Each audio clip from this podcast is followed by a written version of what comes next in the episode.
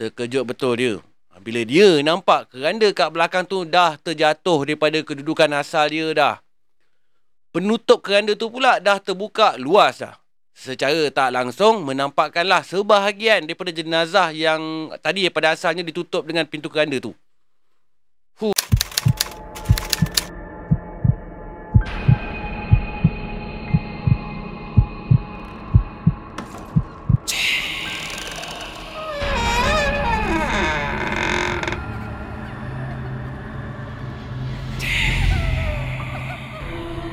اللهم صل على سيدنا محمد وآله وصحبه وسلم. Bismillahirrahmanirrahim. Allahumma salli ala Sayyidina Muhammad. Assalamualaikum warahmatullahi wabarakatuh. Salam sejahtera, salam satu Malaysia dan salam satu Nusantara. Selamat kembali ke Malam Mistik. Apa khabar korang semua? Aku harap korang semua sihat-sihat dan santai-santai je lah kan. Alright, nama aku Anas Ramad, storyteller yang menghantui malam sunyi anda. Buat yang masih baru kenal channel aku ni, aku ucapkan selamat datang kat korang. Selamat datang ke Malam Mistik. Okay guys, malam ni aku nak story kat korang dua buah cerita yang aku pick up daripada blog tempatan. ha, Nanti aku letakkanlah linknya supaya korang yang sama spesies macam aku ni, ha, yang suka membaca kan, ha, boleh teruskan hobi dan minat korang baca tu. Atau boleh je korang layan cerita aku ni sampai habis. ha, Yang ni aku rasa lebih mudah lah, lebih praktikal lah kan. ha, Dengar je aku ha, sembang, dengar je aku borak sampai habis cerita ni. Lebih mudah kan.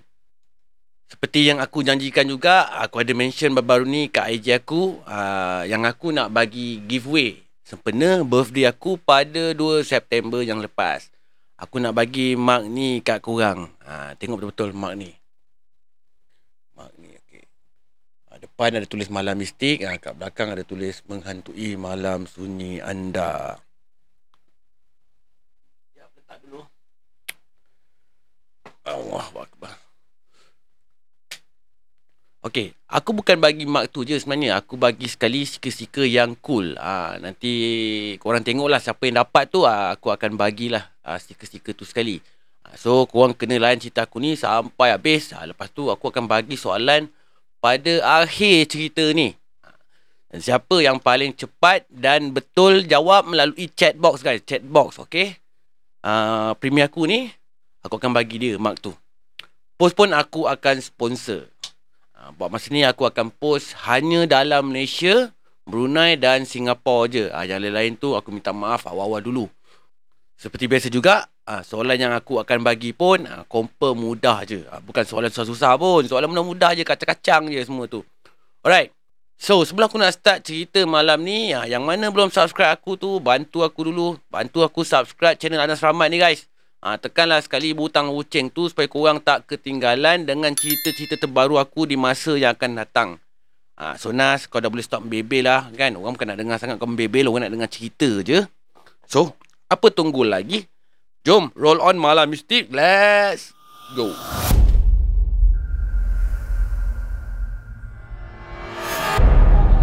Masa tu si Azmi ni tengah sibuk-sibuk siapkan kerja dia dekat ofis. Dengan tiba-tiba, dia dapat satu call daripada kerani jabatan dia yang mengatakan kawan sepejabat dia ni, Razif nama dia, meninggal kat Hospital Kuala Lumpur. Razif ni dah lama pun mengidap kanser usus. Dan dah lama jugalah dia lawan penyakit kansernya ni, sampailah sekali dia terlantar ke Hospital Kuala Lumpur. Tapi apa boleh buat kan, dah ajalnya kat situ. Akhirnya si Razif ni hembuskan nafas terakhir dia dekat Hospital Kuala Lumpur.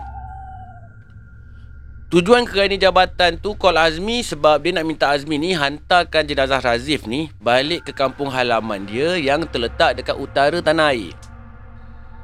So lepas si Azmi ni catat detail alamat kampung arwah si Razif ni, aa, daripada kerani yang dia call tu, Azmi ni pun cepat-cepat lah bergegas ke Hospital Kuala Lumpur untuk kerja-kerja menghantar jenazah kawan sepejabat dengan dia tu. Sebenarnya Azmi ni adalah salah seorang ahli majlis hairat kematian kat pejabat dia. So memang dah jadi rutin lah kan bagi Azmi ni, aa, menghantar jenazah kalau-kalau ada kematian. Buat kerja volunteer je kata si Azmi ni. ha, Bukan dapat gaji pun. ha, Lebih kepada kerja amal jariah je. Masa si Azmi ni keluar pejabat dia, masa tu jam menunjukkan lebih kurang jam tiga tiga puluh petang. Kalau diikutkan jarak daripada tempat kerja si Azmi ni dengan Hospital Kuala Lumpur, taklah jauh sangat pun, dekat je. Lebih kurang sepuluh minit perjalanan dah sampai dah. Sebenarnya si Azmi ni taklah perlu tergegar-gegar sangat pun, sebab jenazah Razif ni masih lagi uh, dalam urusan postmortem. Ha, mungkin bagi urusan nak claim insurans dia agaknya. So pihak hospital pun akan uruslah semua urusan jenazah, termasuk sekali memandikan dan mengkapankan jenazah Razif ni. So bila Azmi sampai je nanti, ha, dia tinggal ambil dan bawa je jenazah tu ke kampung halaman arwah si Razif ni. ha, Dalam keadaan dah siap semualah sekali. ha, Nanti bila dah sampai ke kampung, tinggal urusan semayang dan pengebumian je. Hai Kebiasaannya, lepas hantar jenazah tu, Azmi akan biasanya terus balik ke rumah semula. Tak pernah lagi lah dia bermalam kat destinasi tempat yang dia nak hantar jenazah ni. ha, Tak kisahlah walau jauh ke dekat ke, tetap juga dia akan balik. ha, Sebab biasanya company akan bagi dia cuti ha, lepas dia kerja-kerja hantar jenazah tu kalau jarak jauh ni. Bagi Azmi, ha, daripada dia bermalam kat tempat lokasi yang dia hantar jenazah tu, lagi baik lah kalau dia balik rumah kan, boleh rehat dekat rumah. On the way nak ke H K L tu, jalan K L seperti biasa, adalah sesak-sesak sikit. So sambil memandu ke dalam jam tu, sambil itulah si Azmi ni mengelamun. Terkenangkanlah kawan dia si arwah Razif ni. Sebenarnya tak banyak pun yang dia tahu pasal arwah ni, sebab dia berdua bukan uh, kawan baik sangat pun. Dan dia berdua ni pun berlainan jabatan. ha, Kalau berjumpa atau bertembung pun hanya kadang-kadang je. ha, Itu pun terserempak kat kantin. Apa yang dia tahu, arwah ni dah berumur dah. ha, Dalam lingkungan umurnya lima puluhan. ha, Bab status perkahwinan ni, si Azmi ni tak sure sangat, sebab dia tak pernah melihat pun si arwah ni bersama isteri dia ataupun anak-anak dia. Senang cakap, Azmi dengan arwah si Razif ni tak berapa kenal lah, tak berapa rapat pun.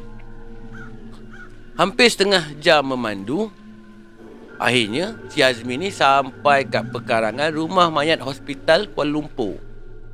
Kawan-kawan dengan saudara mara arwah ni dah ramai dah yang tunggu kat depan bilik mayat H K L tu. Lebih kurang jam empat petang, barulah jenazah ni dibawa keluar daripada bilik mayat dan terus diusung ke dalam van jenazah si Azmi ni. Dari situlah si Azmi ni mula memandu meninggalkan Kuala Lumpur dan menuju ke destinasi yang telah ditetapkan. ha, Perjalanan ke arah utara lah. Seperti biasa jugalah, ha, kalau Azmi ni masa dia memandu van jenazah, dia akan pasang bacaan ayat-ayat Al-Quran kat radio van dia tu. Dan pada masa yang sama, ha, dia mulalah kira berapa lama kan timing yang dia akan ambil ha, untuk sampai ke destinasi kampung halaman arwah ni. ha, Kalau ikut kiraan si Azmi ni, lebih kurang tujuh hingga lapan jam perjalanan. ha, Sebab jauh juga perjalanan daripada Kuala Lumpur ni, kat arah utara ni. Hari tu, si Azmi ni drive solo je. Ha, sebab tak ada seorang pun waris arwah ni yang nak ikut sama dalam van jenazah ni. ha, Masing-masing lebih senang memandu kereta masing-masing. Si Haris pula, geng sepejabat Azmi ni yang biasanya jadi partner dia kalau drive van jenazah ni, tak available pula masa tu. ha, Sebab terpaksa nak uruskan jenazah eh, Astaghfirullahalazim, minta maaf guys. Sebab terpaksa nak uruskan anaknya tu yang baru je kena tukar sekolah. So drive solo lah si Azmi hari tu. Tapi bagi Azmi ni bukanlah satu problem pun kalau dia drive solo, sebab sebelum ni pun dia dah biasa drive seorang-seorang. ha, Cuma bezanya kali ni destinasi tempat yang dia nak tuju ni bezanya beratus kilometer. Agak jauh jugalah, seperti tak seperti biasa kan. Azmi ni sebenarnya tak kisah pun kalau drive bawa van jenazah ni seorang-seorang. Ha, cuma apa yang buat dia risaukan ialah kalau-kalau lah kan van yang dia bawa ni tiba-tiba rosak kat tengah jalan. ha, Tak pun ha, masalah masa nak cari rumah si mati ni. Kalau ada partner tu kuranglah sikit kan ha, kerisauan dia tu. Tapi nak buat macam mana kan, nak tak nak kena jugalah dia hadap seorang-seorang kali ni. ha, Sebab member dia tak dapat ikut sama kan. Azmi ni bagi tahu, ramai orang yang anggap kerja sebagai driver van jenazah ni mesti mencabar lah. Lepas tu perlu ada keberanian yang tinggi. ha, Tapi pada hakikatnya, ha, pada Azmi ni, Dia tak sedetik pun timbul perasaan cuak ataupun takut.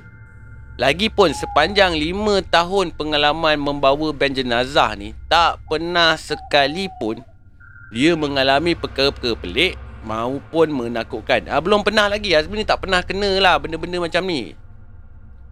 So back to the story guys. Sampai-sampai susur keluar Bukit Beruntung, jalan jam pula. So si Azmi ni terkandas hampir dua jam dekat situ, sebab ada aksiden yang berlaku kat situ. Masa tu waktu dah nak menghampiri maghrib dah. So terpaksalah si Azmi ni cari perhentian terdekat kat situ untuk solat maghrib dulu. Sekali tu si Azmi ni toleh jugalah kan jenazah kat belakang dia tu.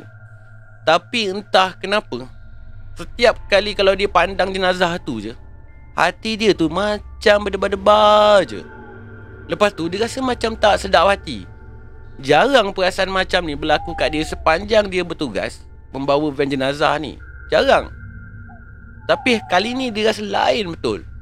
So dia banyakkan istighfar untuk mententeramkan hati dia tu yang terasa macam berdebar-debar dengan tak rasa macam tak sedap hati tu. ha, Dia cuba jugalah kan alihkan fikiran dia tu kepada benda lain, tapi tetap jugalah dia rasa berdebar-debar dan tak tenteram.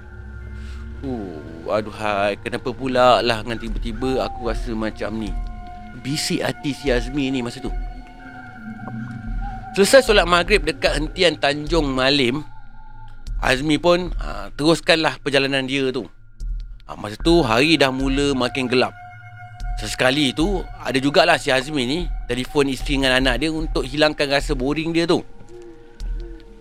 Lepas je susur keluar ke Sungkai, hujan mula turun dengan selebat-lebatnya.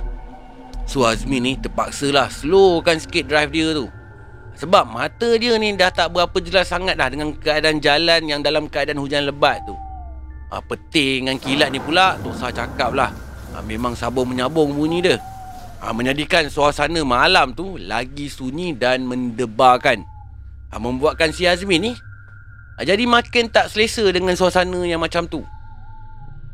Tengah dia berhati-hati memandu dalam keadaan hujan lebat tu, dengan tiba-tiba, prang, bunyi dentuman kuat datangnya betul-betul daripada dalam van jenazah tu. Betul-betul macam kat belakang si Azmi ni bunyi tu. Aduh, bunyi apa pula ni, bisik hati si Azmi ni sambil beristighfar. Lepas tu dia urut-urut dada dia. So cepat-cepatlah dia pasang double signal. Lepas tu dia berhenti kat tepi jalan, nak keluar daripada van. Masa tu hujan lebat sangat, so dia risau jugalah kan, takut-takut ada driver lain yang tak awas masa memandu dalam hujan ni, lepas tu langgar dia. So dia risaulah perkara-perkara macam tu kalau berlaku.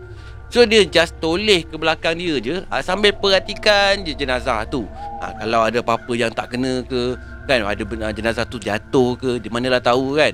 So dia just toleh dan perhati daripada dalam van je lah, daripada kedudukan driver tu. Dia just toleh ke belakang sambil survey-survey lah kan. Dia tengok dan perhati je betul-betul, tapi tak nampak apa-apa pun yang lain kat jenazah tu. Sama je kedudukan dia, tak nampak pun ada apa-apa perubahan. Keadaan keranda pun nampak elok je.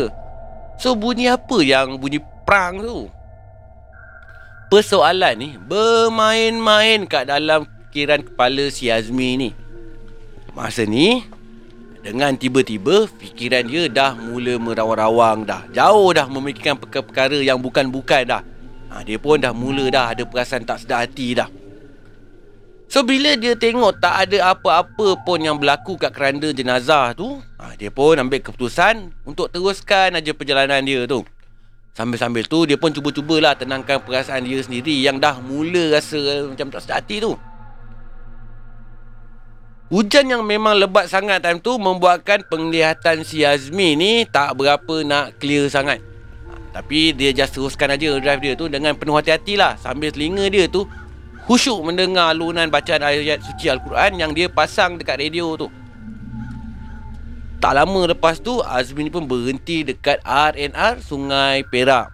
ha, Sebab dia nak sembahyang isyak kejap. Sebaik je dia berhentikan van jenazah dia tu. ha, Bila dia toleh ke belakang, Terkejut betul dia bila dia nampak keranda kat belakang tu dah terjatuh daripada kedudukan asal dia dah. Penutup keranda tu pula dah terbuka luas dah. Secara tak langsung menampakkanlah sebahagian daripada jenazah yang tadi daripada asalnya ditutup dengan pintu keranda tu. Fuh. Astaghfirullahalazim. Masa ni si Azmi ni memang dah berderau dah darah dia dah. Ha, puas dia fikir macam mana keranda ni boleh terjatuh daripada kedudukan asal dia. Teruslah dia tertanya-tanya, bunyi dentuman kuat tadi tu datangnya daripada kerana yang jatuh ni ke? Tapi seingat dia, lepas daripada bunyi tu, dia sempat jugalah kan toleh ke belakang tengok-tengok keadaan masa tu. Tak ada pula dia nampak keranda tu berganjak ke atau jatuh pun. Semuanya nampak elok je masa tu. ha, Sekarang keranda tu dah terbalik dah, dah melingkup dah. Soalnya, bila masa pula dia terbalik ni? Seingat dia, tak ada pula dia dengar ada benda, bunyi benda jatuh ke ataupun bunyi benda bergolek ke daripada belakang van. Lagipun dia tak ada pun langgar apa-apa lubang ke atau langgar apa-apa yang boleh membuatkan keranda ni melantun. Lepas tu buatkan keranda ni jatuh terbalik. Si Azmi ni dia jadi lagi bingung bila lagi banyak dia fikirkan hal-hal ni. Tapi hati dia ni memang dah tak sedap sangat dah masa tu. So dia pun dengan sepantasnya pergi buka pintu van belakang van tu. Lepas tu dia pun betulkan baliklah keadaan keranda serta jenazah tu seperti asal. ha, Lepas tu dia terus pergi semayang isyak. Lepas dia semayang isyak tu, ha, terus dia sambung perjalanan dia balik. Sampai kat susu Alor Star, waktu tu jam menunjukkan dah dekat pukul satu pagi dah. ha, Masa ni Azmi nak bayar tol.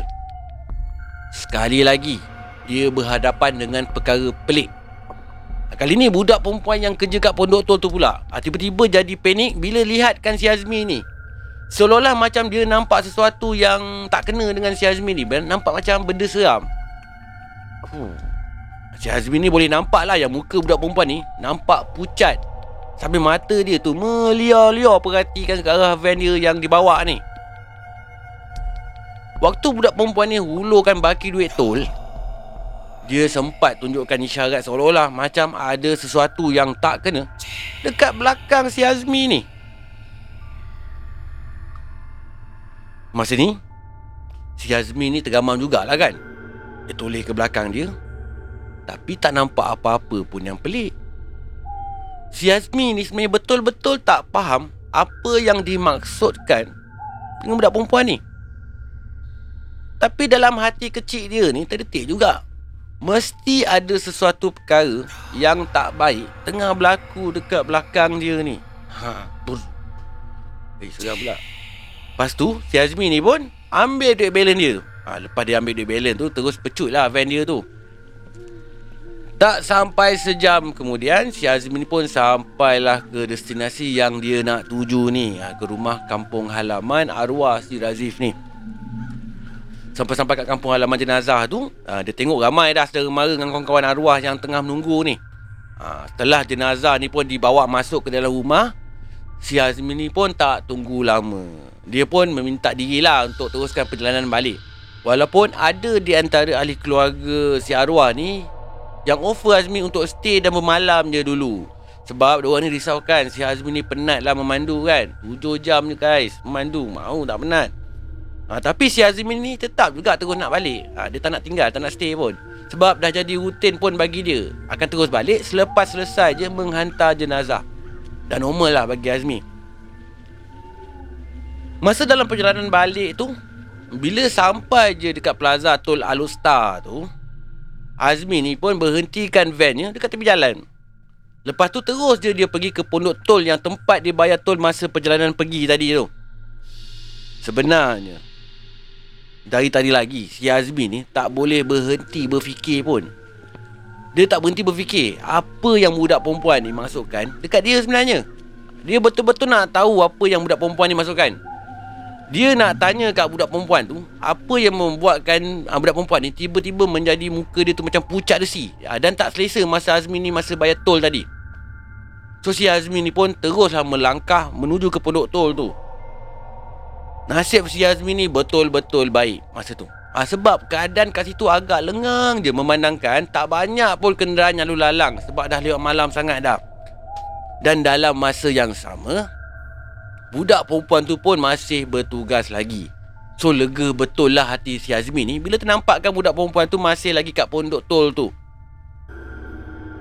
Sampai-sampai je kat pondok tol tu, teruslah si Azmi ni beri salam kat budak perempuan ni. Budak perempuan tu pun jawab lah salam si Azmi ni. Tapi sekali imbas je si Azmi ni boleh nampak yang budak perempuan tu terkejut. Lepas tu macam takut bila nampak muka si Azmi ni yang tiba-tiba terpacak dekat depan pondok tol tu. So cepat-cepatlah si Azmi ni kenalkan diri dia. ha, Lepas tu teruslah dia tanya dengan budak perempuan ni apa yang membuatkan budak perempuan ni takut sangat dengan pucat sangat muka dia bila nampak Azmi awal tadi. Lepas tu si Azmi tanya jugalah kan, apa yang budak perempuan ni masukkan sebenarnya bila Azmi nampak dia tunjukkan jari kat belakang seat Azmi tu. Budak perempuan ni pun jawab lah kat Azmi, maaf encik, sebenarnya tadi saya memang takut sangat sampai tak mampu nak cakap apa-apa encik. Saya, saya, saya nampak ada jenazah yang encik bawa tadi tu duduk betul-betul dekat belakang encik. Huh. Jawab budak perempuan tu macam takut-takut tau. Dia macam terketar-ketar suara dia. Bila si Azmi mendengarkan macam tu, terkedu terus si Azmi ni. Terkedu dah. Tak semena-mena ah, bulu roma kat tengkuk si Azmi ni dah mula meremang-remang dah. Ah, terkelu lidah si Azmi ni, tak mampu langsung nak membalas kata-kata budak perempuan ni. Si Azmi ni dia memang yakin ha, tak mungkin pun budak perempuan ni nak bohong ataupun sengaja mengada-ngadakan cerita. ha, Tak ada sebab pun kenapa budak perempuan ni nak buat macam tu kan. Tapi dalam masa yang sama, si Azmi ni pun tetap bersyukur juga yang dia tak dapat nak tengok apa yang budak perempuan ni nampak. ha, Kalaulah dia nampak masa tu benda yang duduk kat belakang dia, entah apa pula agaknya yang berlaku lepas tu. Dia pun tak pasti. So si Azmi ni ambil keputusan malam tu untuk tidak meneruskan perjalanan balik dia. Dia terus singgah kat sebuah masjid berdekatan untuk berehat dan tenangkan diri dia sekejap. ha, Lepas daripada solat subuh, barulah si Azmi ni sambung balik perjalanan dia. Fuh, duduk dekat seat belakang pula. Korang boleh bayang tak, benda tu duduk dekat seat belakang korang. Aduh, dedor weh kalau kena kat aku. Dedor, dedor Fuh. Tapi betul juga Azmi cakap tu. ha, Kira untung jugalah dia tak nampak benda bendalah tu kan. ha, Kalau nampak sila air bulan boleh jadi panik kan. ha, Bila dah panik, ha, boleh jadi terbabas pula, jadi kes lain pula. Astaghfirullahalazim. hmm. Allahu Akbar. Okay guys, aku nak terus sambung je dengan cerita yang kedua ni. Jom layan guys, let's go.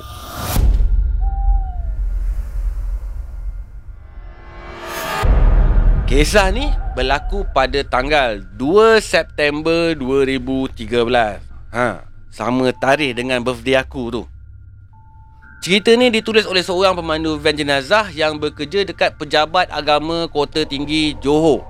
Nama dia Khairul Arifin Harun atau hanya nak dikenali sebagai Ipin. Masa ni si Ipin ni baru je selesai menghantar jenazah dekat Felda Tenggaroh satu, Mersing. So lepas serta kerja hantar jenazah tu, si Ipin ni pun bergegaslah nak menuju pulang ke rumahnya yang terletak dekat bandar Kota Tinggi. Masa nak gerak tu, Ipin tengok jam dah menunjukkan pukul tiga tiga puluh pagi. Perjalanan daripada Tenggaroh ke Kota Tinggi tu, Ipin jangka mengambil masa lebih kurang dalam empat puluh lima minit hinggalah satu jam. Lebih kurang macam tu lah. Masa perjalanan balik tu, jalan memang dah agak sepi lah. Tak banyak pun kenderaan yang lalu lalang kat jalan Mersing ke arah Kota Tinggi ni kalau dah lewat malam macam ni. ha, Cuma kadang-kadang tu ada jugalah dia berselisih dengan lori.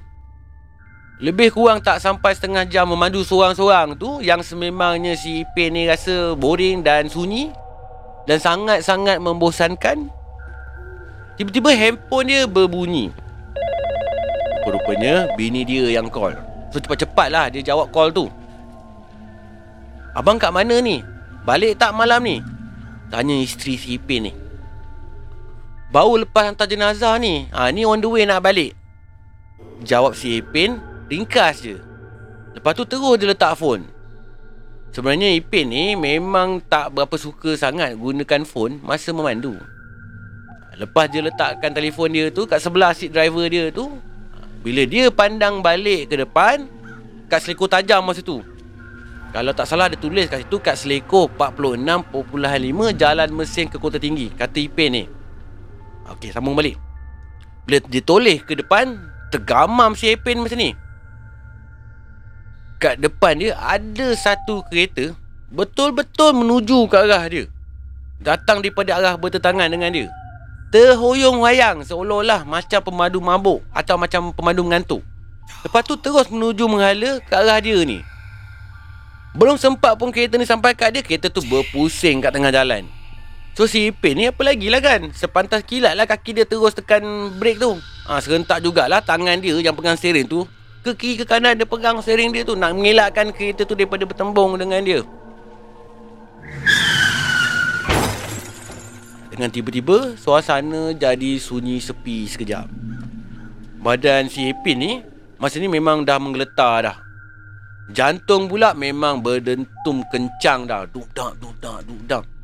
Akibat cuba nak elak daripada kereta yang nak bertembung tadi dengan dia tu, ha, van jenazah yang dipandu Ipin ni terbabas ke kiri jalan. ha, Lepas tu terlanggar pula dengan divider jalan. Bila keadaan dah nampak tenang sikit tu, si Ipin ni pun cepat-cepatlah keluar daripada van jenazah dia tu. Baru dia tahu, rupa-rupanya van jenazah yang dia bawa tu dah tersadai dekat atas divider jalan. Si Ipin ni pun tengok-tengok jugalah kan keadaan sekeliling, mencari kereta yang terbabas tadi tu. Dia nak tahu juga kalau-kalau driver tu okey ke, tak okey ke kan, ha, driver yang terbabas sama dengan dia tu kan. Tapi yang peliknya, kereta yang terbabas tadi tu, yang dah hampir melanggar si van jenazah si Ipin tadi tu, tak ada pun kat situ. Yang ada hanya van jenazah si Ipin je. Ah, pelik, mana pula perginya kereta tadi ni? Bukan ke tadi dia dah berpusing-pusing kat atas jalan ke? Soal si Ipin ni dalam hati. Yang sebenarnya guys, si Ipin ni agak heran juga dengan situasi yang berlaku ni. Mana tak heran kan, kalau tiba-tiba kereta yang dia nampak dah berpusing kat tengah jalan tu tiba-tiba gaib macam tu je. Disebabkan van dia dah tersadai dekat tepi jalan dan langsung tak boleh nak bergerak, dan dalam masa yang sama handphone dia tu entah mana perginya sebab tercampak masa aksiden tadi. So si Ipin ni pun tak dapatlah nak kontak siapa-siapa untuk meminta rescue. So si Ipin ni pun just berdiri je lah kat tepi jalan, mengharapkan orang-orang yang lalang tu untuk bantu dia. Tapi selepas hampir dua puluh minit menunggu, sekali lagi si Ipin ni terasa pelik. Hampir dua puluh buah kenderaan yang lalang kat kawasan tu, dan hampir sepuluh biji kereta yang dah Ipin tahan, tapi tak ada satu pun yang nak berhenti. Yang lagi pelik, bila semua kenderaan tu berlalu macam tu je, seolah-olah macam tak nampak langsung ada aksiden yang berlaku dekat tepi jalan tu. Mustahil tak nampak, tepi jalan je, bukannya jauh sangat ke dalam gaung pun. Biasanya kalau ada kemalangan ni, mesti ada kereta yang slow. Malaysian kan, kalau ada kereta kemalangan kan, kita ni memang ada sifat nak bantu kan. ha, Tapi kali ni lain pula. Kali ni semuanya laju. Takkanlah tak nampak langsung, bisik si Ipin ni dalam hati dia. Akhirnya guys, selepas dua puluh minit, adalah sebuah kereta ni berhenti. So syukur betul lah hati si Ipin ni masa tu. So cepat-cepat lah dia bagi tahu kat driver tu, dia nak pinjam telefon, dia nak call kawan dia, nak minta bantuan rescue. So setengah jam lepas tu, member si Ipin ni pun datang dengan truk towing. Sebelum van jenazah tu di towing, driver truk tu pun ambil lah gambar van jenazah tu dulu. ha, Sebab nak jadikan bukti untuk urusan claim insurans ha, dengan report polis nanti. So lepas dua hari lepas tu, si Ipin ni pun dapat call daripada driver lori towing tu. "Ipin, aku ada hantar gambar van kau yang aksiden tu. Kau dah tengok belum? Ada benda dekat van kau tu." Bagi tahu driver lori tu dekat si Ipin ni. So bila si Ipin ni mendengarkan macam tu, ha, dia tak boleh ingat lah. Ha, teruslah dia tengok gambar yang driver lori bagi dekat dia tu. So cepat-cepatlah dia buka phone dia. Allahu Akbar. Terkejut betul si Ipin bila tengok gambar tu. Dekat gambar tu menunjukkan ada satu entiti uh, benda berambut panjang mengurai rambut dia tu keluar melalui cermin belakang van. Belakang van jenazah si Ipin ni. Hish. Eh, beremang pula aku tiba-tiba. Hish. Rambut siapa pula tu? Macam mana pula boleh ada dekat situ ni? Bisik hati si Ipin ni tertanya-tanya. Masa van dia kena towing masa tu, tak ada pula dia nampak entiti ni. Tapi entah macam mana pula benda ni boleh muncul dalam gambar. Lama si Ipin ni tenung gambar tu. Dia betul-betul nak pastikan apa benda yang dia nampak tu. Lepas si Ipin ni tengok gambar tu, Ipin ni pun mula percaya dan yakin. Kelibat kereta terbabas yang dah hampir melanggar dia malam tu sebenarnya bukanlah kereta sebenar seperti yang disangkakannya awal-awal lagi. Sebab itulah kereta tu dengan tiba-tiba boleh gaib macam tu je. Si Ipin ni agak apa yang berlaku masa tu disebabkan ada sesuatu benda yang aneh mengganggu perjalanan dia selepas menghantar jenazah kat Felda Tenggaroh satu tu. Lagipun, kalau nak kata si Ipin ni mamai, berhayal ke ataupun mengantuk, agak mustahil juga. Sebabnya, dia baru je lepas bercakap dengan isteri dia dalam phone. Memang segar je mata dia masa tu. Sebenarnya guys, sebelum tu lagi dah ada perkara pelik dah pun berlaku dekat si Ipin ni. Ha, masa ni si Ipin ni nak ambil jenazah dekat hospital. Masa sampai je kat hospital malam tu, si Ipin ni terus je masuk untuk uruskan dokumen-dokumen untuk tuntut jenazah ni. So lepas settle kerja-kerja dokumen tu, masa berjalan on the way ke bilik mayat, adalah salah seorang member dia ni yang kerja kat hospital tu tegur si Ipin ni. Dia tanya kat Ipin, kenapa van yang uh, Ipin bawa tu busuk sangat bau dia. Si Ipin ni jadi pelik lah bila mendengarkan pertanyaan daripada member dia tu. Bila masa pula vannya berbau busuk? Masa dia datang ke hospital dengan van tu, tak ada pula dia bawa benda busuk dalam van dia. Memandangkan member dia dah cakap macam tu, yang dia terhidu bawa busuk daripada van si Ipin ni. So si Ipin ni cepat-cepat lah terus pergi ke van dia. Yelah kan, dia nak tahu jugalah kan, betul ke tidak ada bau tu. Ke member dia saya saja je cakap macam tu, nak prank dia kot. Sampai-sampai kat van tu, memang betul apa yang member dia cakap tu. Bila dia jengah je kan muka dia tu ke dalam van tu, serta-merta bau busuk tu menepa masuk terus ke hidung dia. Pada zoom Fuh bau tu punya busuk. Sorry guys, tak elok. Fuh, bau tu punya busuk sampai naik lawyer dia buatnya. Kata si Ipin ni, baunya macam bau nasi basi yang ditinggalkan terperap semalaman kat dalam kereta. Macam tu lah bau busuknya. Bau nasi basi yang ditinggalkan terperap dalam kereta. He, kempam bau macam tu. Si Ipin ni pun tercari-cari jugalah kan datangnya daripada mana bau busuk yang kat dalam van dia ni. Tapi bila dia cari, tak ada pula dia terjumpa apa-apa bau busuk tu. Tak ada ke dia jumpa bau, uh, bangkai ke, uh, nasi basi ke, tak ada. Tak ada jumpa langsung pun benda-benda yang boleh mendatangkan bau busuk dalam uh, dalam van tu. So datang daripada mana pula bau busuk ni kan? Fikir si Ipin ni. Bau busuk dalam van tu berlarutan hinggalah lepas daripada Ipin ni accident. uh, Bila uh, Ipin ni accident, bau busuk pun terus hilang. Itu yang membuatkan si Ipin ni lagi bertambah pelik. So bila dia tinggalkan balik semua kejadian tu, si Ipin ni mulalah tertanya-tanya, adakah bau busuk yang macam bau nasi basi tu sebenarnya datang daripada makhluk yang menumpang vannya tu? Makhluk yang gambar rambutnya berjaya diambil oleh pemandu lori towing tu? Ataupun adakah angkara makhluk tu juga yang membuatkan si Ipin ni accident? Si Ipin ni tak mampu pun nak jawab semua persoalan ni. Wallahualam. Huh. Seram, seram. Huh, bercakap pasal jalan Mersing Kota Tinggi ni, aku selalu je lalu jalan ni. Aku pun tak nafikan pun keangkeran dan kesunyian jalan ni. Siapa yang pernah lalu malam-malam tu, ha, mungkin dia akan tahulah betapa seramnya dan sunyinya jalan ni.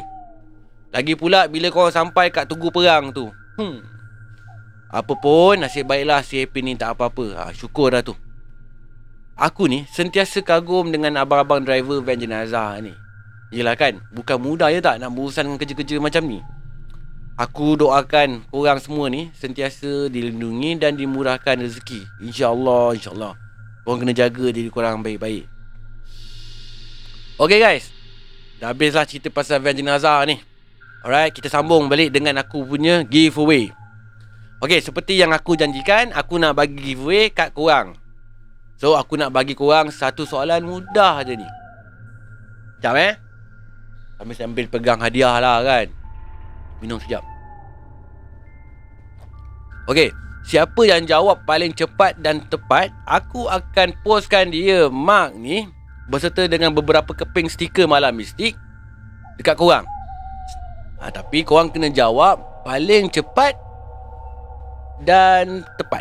Alright, so korang dah ready? Ha, stand by, stand by, stand by, stand by. Alright. Okay, soalannya, dengar betul-betul guys, dengar betul-betul. Bila tarikh lahir aku? Ha, aku nak korang sebut hari dan bulan je. Ha, tahun tak payahlah, tahun tak payah, tak penting pun. Aku nak tahu tarikh, uh, hari dan bulan. Ha, berapa hari bulan berapa. Ha, that's all. Okay, siapa yang jawab betul tu, korang kena message aku melalui Telegram uh, aku untuk send alamat korang. Ha, nanti aku akan postkan barangnya. Yang mana tak dapat hadiah tu, korang janganlah kecewa sangat. Nanti ada rezeki, aku buat lagi. InsyaAllah. Aku akan sentiasa buat ha, bagi giveaway ni. Ha, mungkin hari ni aku bagi mark, mungkin akan datang aku bagi t-shirt, mungkin aku bagi apa-apa je lah yang aku boleh bagi. Ha, tapi kalau korang nak beli mark ni kat Shopee pun, aku rasa stok dah tak banyak dah.